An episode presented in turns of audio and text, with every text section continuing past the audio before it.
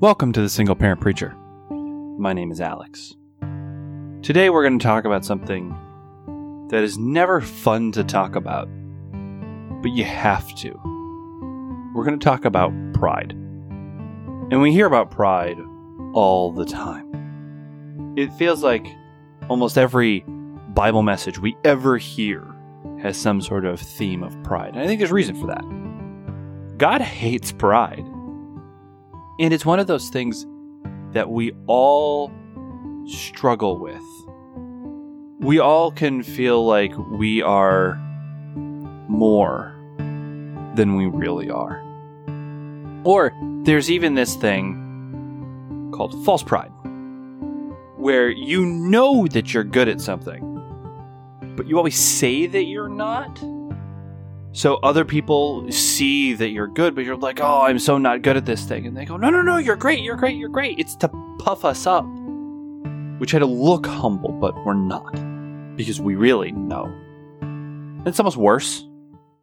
I think we've all had situations in our lives where we've met people, been around people who think the world of themselves and they can't stop talking about themselves and how great they are.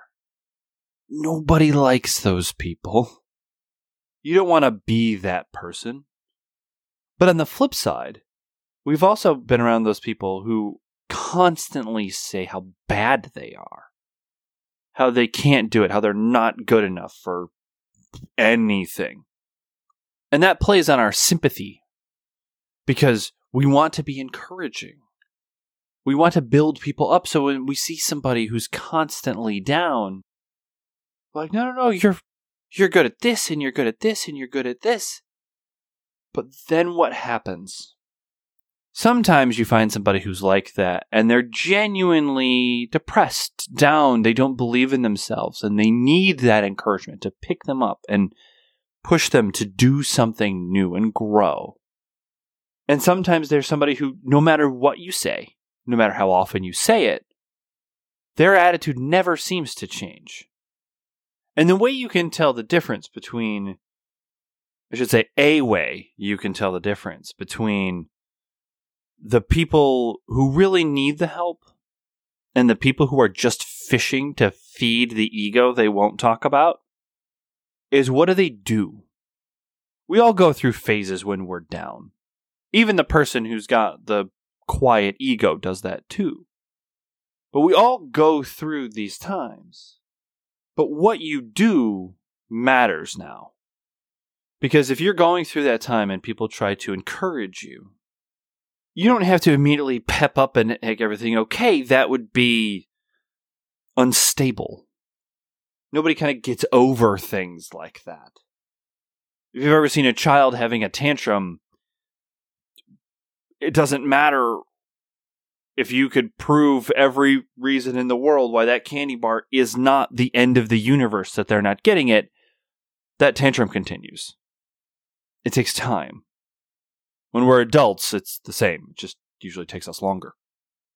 But if somebody is really going through a dark time, you can comfort and encourage, and eventually you, you start to see the growth, right? You start to see them kind of come out of it. They start trying new things. And it might not be this week, and it might not be this month, and it might not be this year, but you see progression. You see things change and can start to happen. But somebody who's just fishing, somebody who knows that they're good but just won't say it, won't admit it to themselves and then act that way, that false humility, that sort of secret pride. I know earlier I called it false pride. That won't change. It just won't. And another sign about the difference between the pride and the need is pride can't be quiet. Have you ever heard an arrogant person stop talking? Have you ever heard one of those emotionally needy people stop talking? Now, some people are just talkative. That's not what I'm talking about. I'm talking about they draw specific attention to themselves. either I'm so great or I'm so awful. All the time. And somehow every conversation comes back to how great they are or how bad they are. And it's frustrating. And we all do it sometimes. So let's not pretend like any of us are better at this than other people. And we're going to actually talk about that exact problem in a few minutes. But as I've been talking about this, I'm sure that you have thought of examples of people in your life, either currently or in the past, that have done this thing to you. They have been like this around you. And if you can't think of a live person in your life, first, maybe that person's you. And if so, keep listening.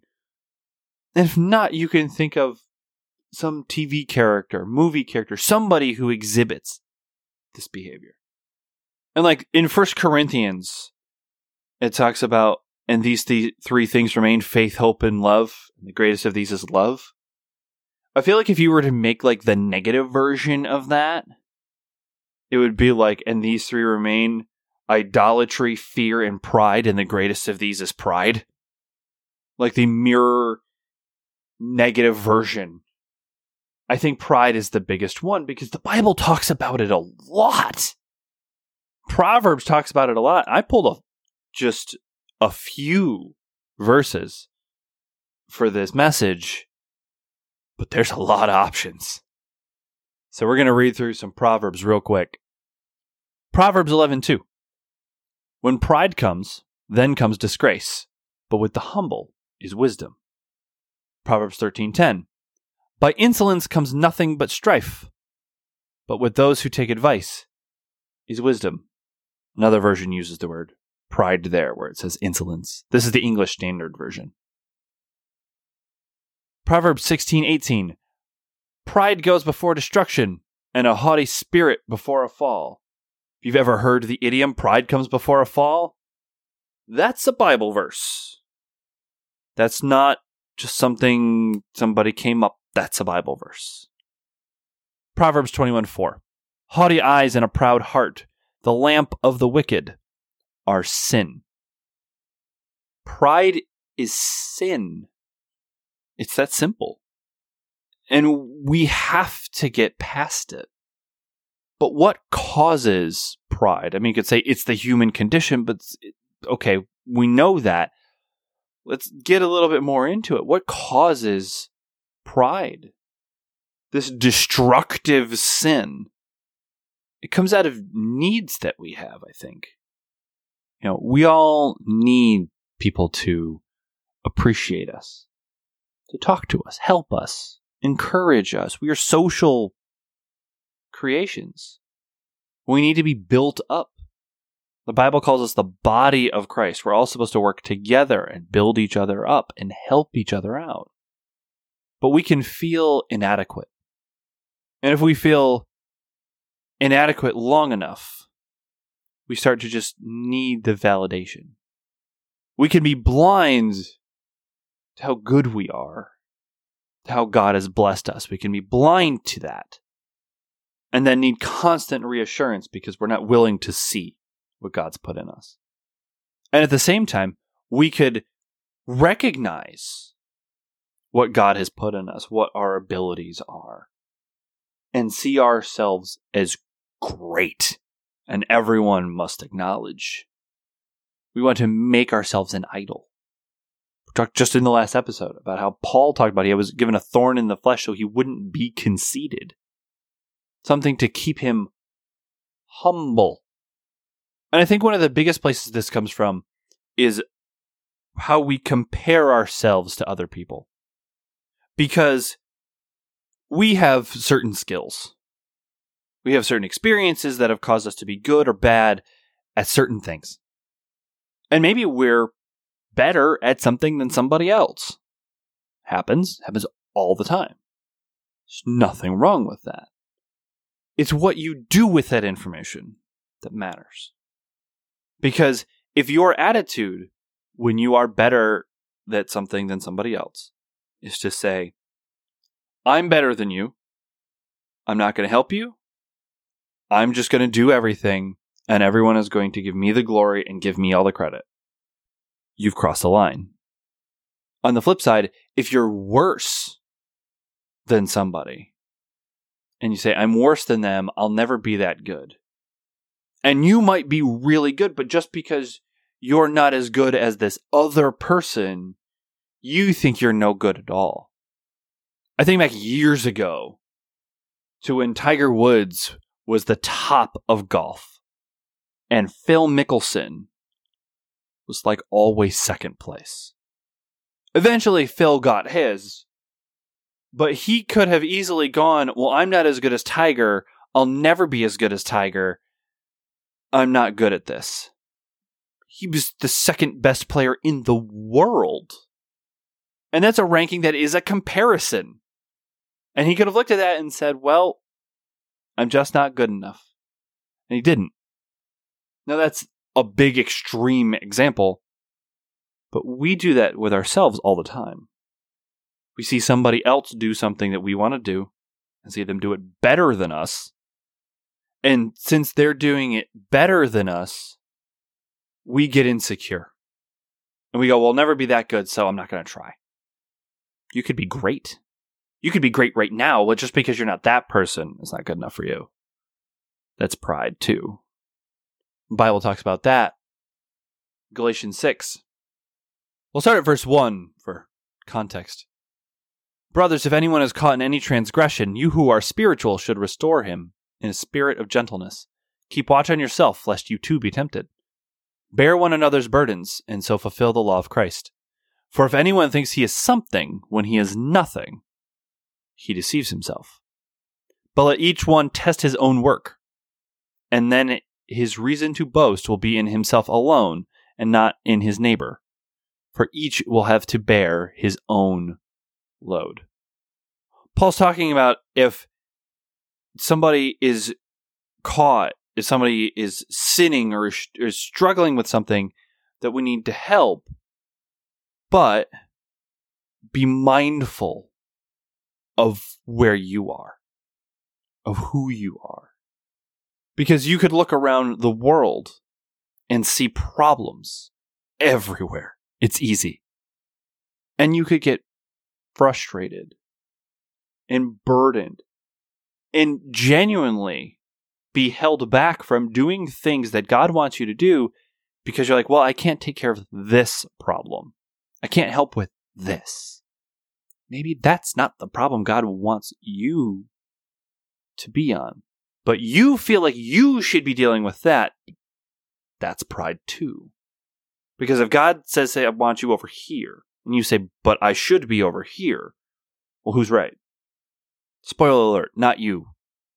So we have to look at where we're at, what we're doing, and say, is this something that I can handle? Am I God? Am I am I in a place to handle this?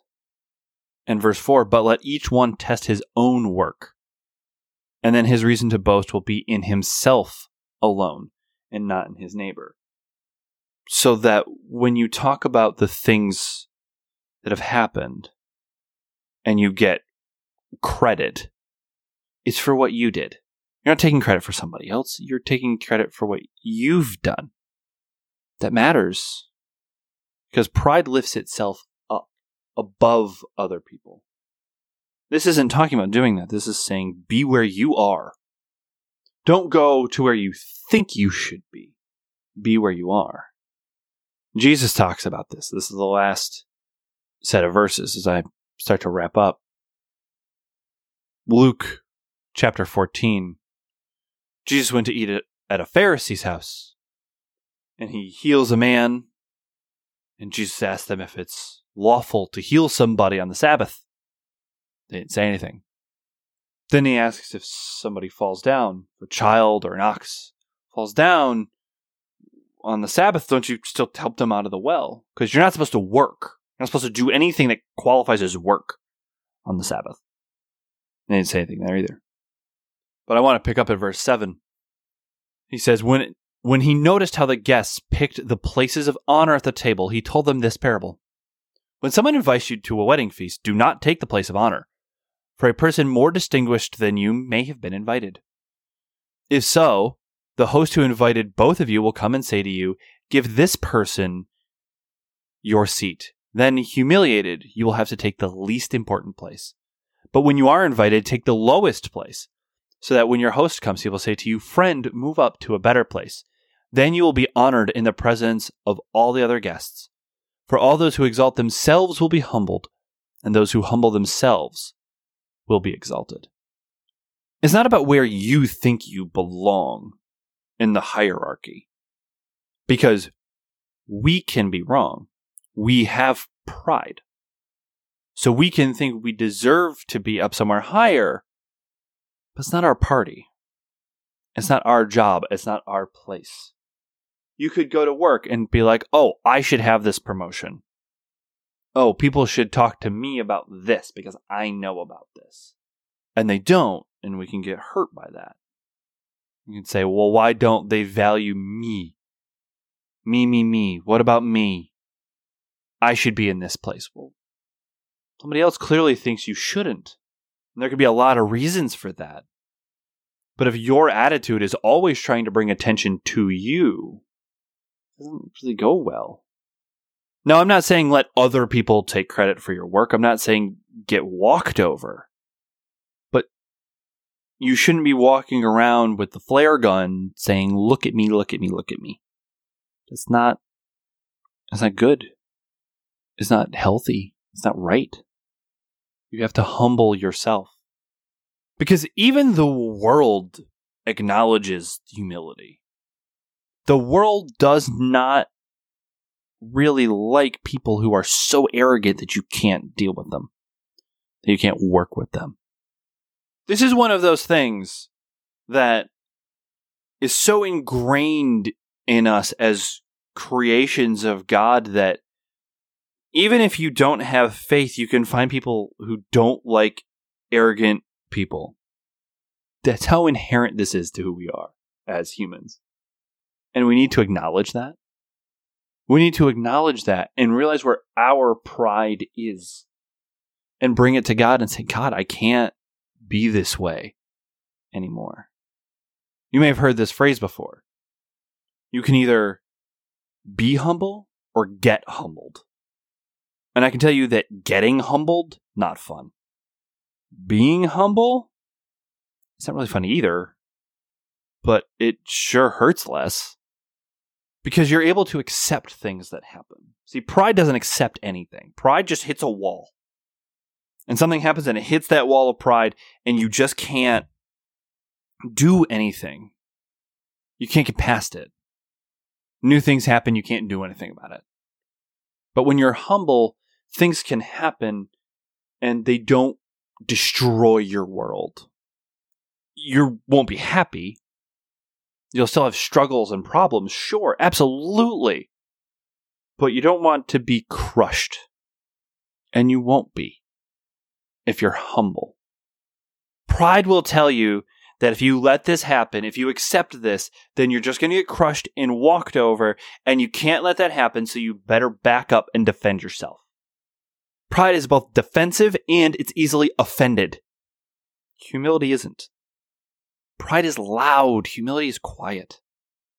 Humility doesn't have to make a show. Pride is the show. So take some time, pray, listen, find where those places are, and say, God, I can't carry this anymore. I can't be this way anymore because it doesn't just hurt you, it hurts the people around you. And when you open the door, when you tear down that wall of pride, you can see the pain that the people around you are in that you caused because they kept running into that wall and you kept hitting them back. You got snipers posted every 20 feet just shooting. But we have to do it. To follow Christ, we have to do this. This is not an optional thing. So take some time, pray, find these places, and start to break down these walls so that you can be whole again. You can be whole and you can be healed. And you will be amazed at how different the world looks when you can actually see outside yourself. Let's pray. God, we thank you that we are never too lost for you. We thank you that you give us the tools to break down these walls, that you even have the tools to break down these walls. We pray that we would allow ourselves to be humble enough to become new creations in you, to see the world outside of our own internal walls, but see the world the way you do. Help us. Give us the strength that we need to be humble. I pray all these things in Jesus' name. Amen. You can find me on Twitter at SPPreacherPod. You can email me at thesingleparentpreacher at gmail.com. Thank you for your time, as always. I appreciate it so much. And until next time, remember, it's not about where you are, it's about where God wants you to be.